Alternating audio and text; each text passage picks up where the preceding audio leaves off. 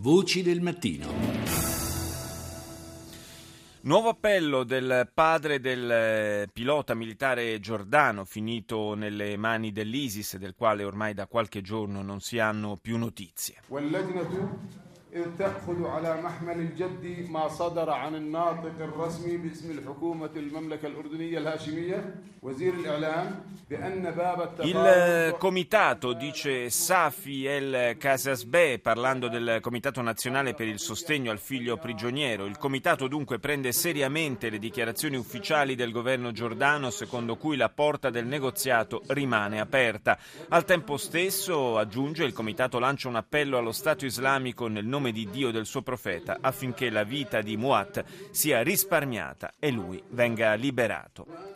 Se in Giordania ancora si spera, quantomeno la speranza resta appesa davvero a un filo sulla possibilità che venga risparmiato il pilota giordano ostaggio dell'ISIS, in Giappone invece è il momento delle veglie funebri in memoria dei due ostaggi nipponici uccisi dallo Stato islamico. Sia pure in modo composto, non sono mancate le critiche alle autorità di Tokyo.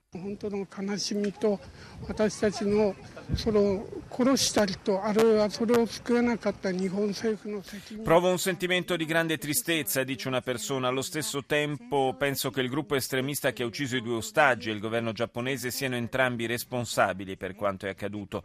Il comportamento dei terroristi è odioso, dice un'altra partecipante alla manifestazione, ma i discorsi del premier Abe durante la visita in Medio Oriente in qualche modo hanno provocato gli estremisti. Bisogna ricordare che l'articolo 9 della Costituzione giapponese dice che il nostro è un paese che salvaguarda la pace mondiale. Se il governo non si comporta secondo questo principio, mette in pericolo i suoi cittadini, conclude un'altra donna. In Iraq il ministro degli esteri ieri ha descritto in modo drammatico la crisi che si è aperta con l'arrivo dello Stato islamico sulla scena.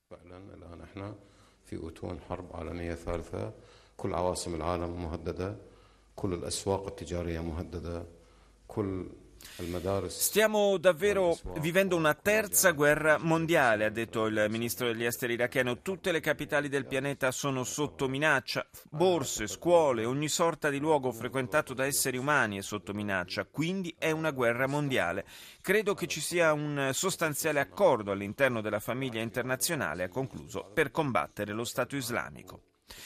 Ci spostiamo nello Yemen eh, dove migliaia di sostenitori del movimento sciita Houthi hanno partecipato all'ultima giornata della conferenza nazionale della loro, della loro organizzazione politica, organizzazione che controlla ormai da qualche tempo la capitale yemenita Sana'a e tiene dalla scorsa settimana il presidente Hadi praticamente in ostaggio, confinato nella sua residenza. I partiti yemeniti sono alla ricerca di un accordo che possa conten- consentire di colmare l'attuale vuoto di potere.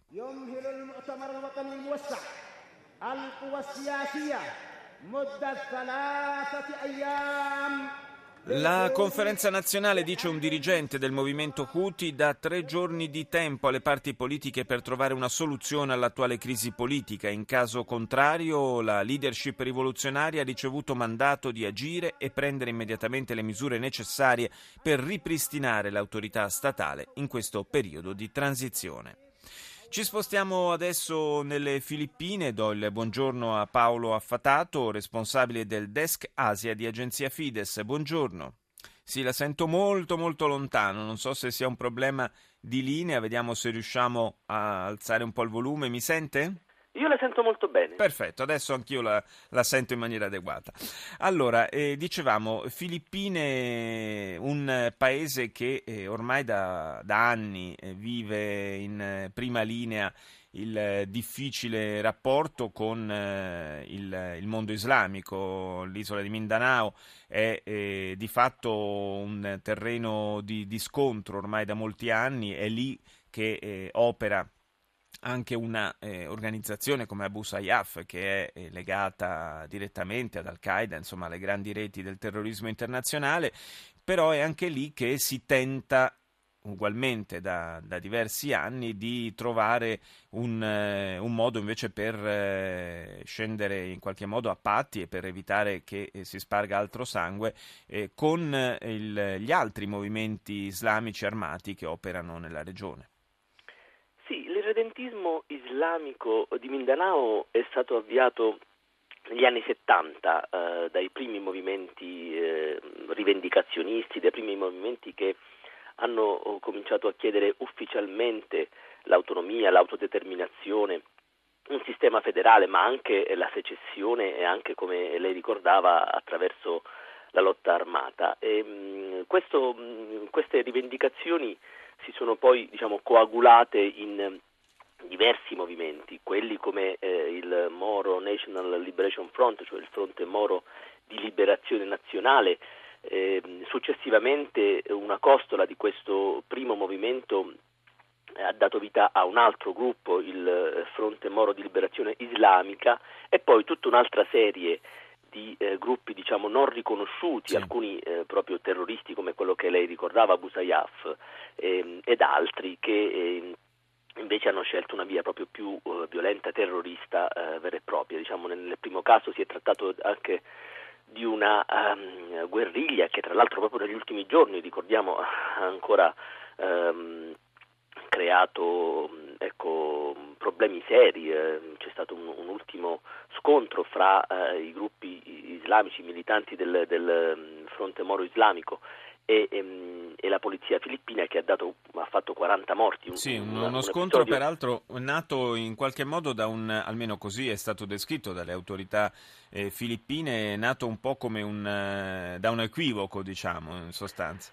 Sì, al di là ecco, del, dei fatti di cronaca, perché comunque ricordiamo che nel, nello scorso anno il governo filippino ha firmato un accordo ufficiale di, eh, di pace con, con questo fronte di Moro di Liberazione Islamica e, mm, e attualmente proprio il, la ratifica di questo accordo è in, ehm, in es- all'esame del congresso filippino. Eh, quindi ecco, si era in una stagione in cui eh, in un momento politico in cui veramente mh, mm, si stava uh, cercando di rifinire e di trovare eh, la, la, via quasi definitiva per per pacificare quella, quella zona, eh, perché ricordiamo anche il primo gruppo che avevamo mh, citato eh, aveva firmato già precedentemente un altro accordo di pace per istituire ehm, quella cosiddetta regione autonoma di Mindanao musulmana che eh, tuttora è stata dicevo, confermata l'anno mm. scorso eh, da questo accordo firmato dal presidente Aquino e, e dal, dal, gruppo dal, dell'MILF e, e così ecco, mh, mm, si sta cercando di dare una uh, sistemazione definitiva a quella che è una questione però che ha radici molto antiche e se abbiamo un momento di tempo magari la, spie- la spieghiamo.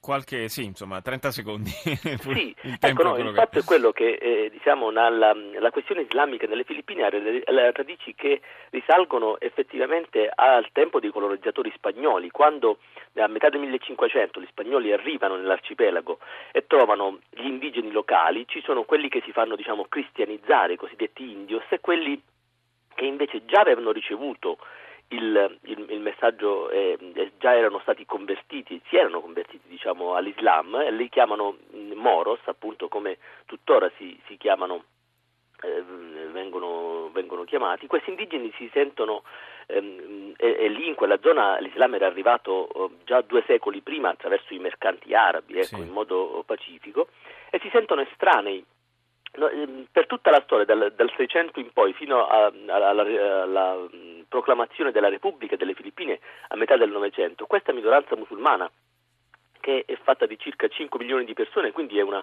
minoranza consistente, consistente, molto, consistente. molto consistente, si sentirà estranea alla cornice eh, della, della, Repubblica delle Filippine, tant'è che non parteciperà nemmeno al movimento di liberazione, al movimento diciamo, indipendentista repubblicano dell'arcipelago che passerà prima dalla, dalla, dominazione spagnola a quella americana, poi a, a, quella giapponese durante la guerra e infine ecco, do, nel dopoguerra otterrà l'indipendenza. Quindi è una radice antica di questi popoli che non si sono mai sentiti parte integrante del questo, popolo filippino ecco, questo... e questo crea ecco, l'attuale situazione. Questo è un excursus storico molto utile per farci capire quanto radicato sia il problema e quindi a maggior ragione quanto difficile sia poi la, la soluzione da trovare. Io ringrazio Paolo Affatato, responsabile del desk Asia di Agenzia Fides, per essere stato con noi. Grazie a voi, arrivederci.